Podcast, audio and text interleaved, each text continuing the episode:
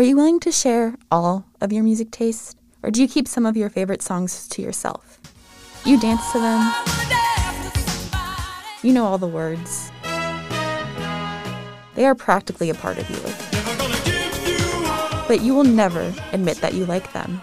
I mean, Spotify has private listening sessions for a reason, right? Those songs are commonly referred to as guilty pleasures.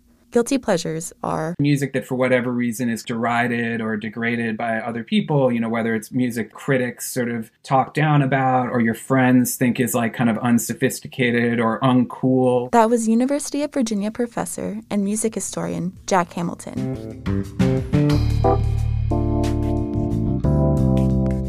Other people and social forces make us feel guilty for liking certain types of music.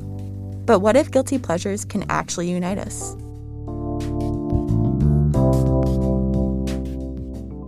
Matthew Simon is the alternating host of the radio show Carry the Zero on WTJU.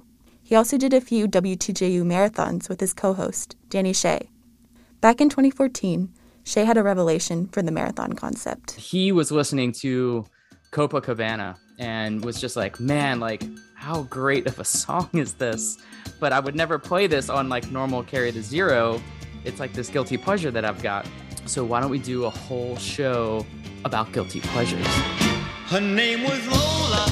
She was a showgirl with yellow feathers in her hair and a dress cut down.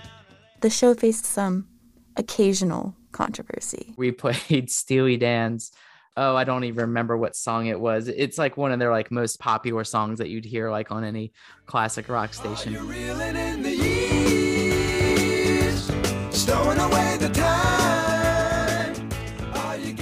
I remember just like getting a bunch of people being like, Steely Dan is not a guilty pleasure. They're like the best band of all time. How dare you say that this is a guilty pleasure? So, why is it that someone's guilty pleasure can be someone else's, well, pleasure?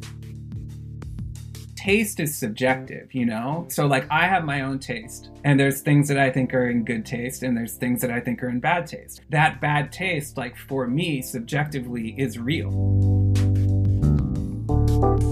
Tastes are subjective, they come from individual backgrounds and social contexts. But sometimes we let outside forces dictate them. There are pressures, like societal pressures, on people to conform in certain ways. And sometimes, like, what provokes the feeling of a guilty pleasure is like not conforming to the ways you're supposed to conform to. But that's good. You know, people shouldn't conform. if people conformed to, quote, socially acceptable music, we would not have disco, Britney Spears, and most likely the music of the Beatles back in the early 1960s was seen as like disposable teeny bopper pop. And you know, these days I don't think anyone would say that the Beatles music is a guilty pleasure. Maybe some people, but like I, you know, I think you know the Beatles are now like incredibly revered. Uh, as artists. So these things certainly change and attitudes change. And if what is socially acceptable is always changing, then why should we be ashamed? If there's a band that you like, you're feeling guilty about liking them because like all these people are telling you that the band you like sucks. Forget those people. Try to tune that out and figure out what it is that you like about the thing. You'll be a little wary going into it, but the, if you have an open mind and you embrace what it is, you're gonna have a good time. Like there's you can't not have a good time. Always remember, you're never singing alone. I really want to hear more than a feeling. Like nobody ever says that. And I heard that song and I was like, God, I hate this song. Like I hate it. Like it's no I can't believe like somebody requested this song. And then like a minute into it, you're like singing along with the damn song.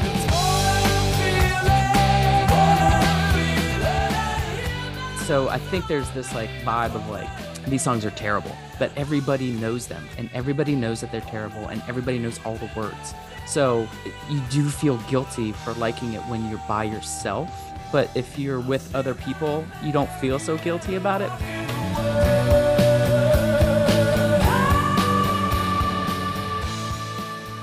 You're listening to WTJU 91.1. Go ahead, embrace your guilt.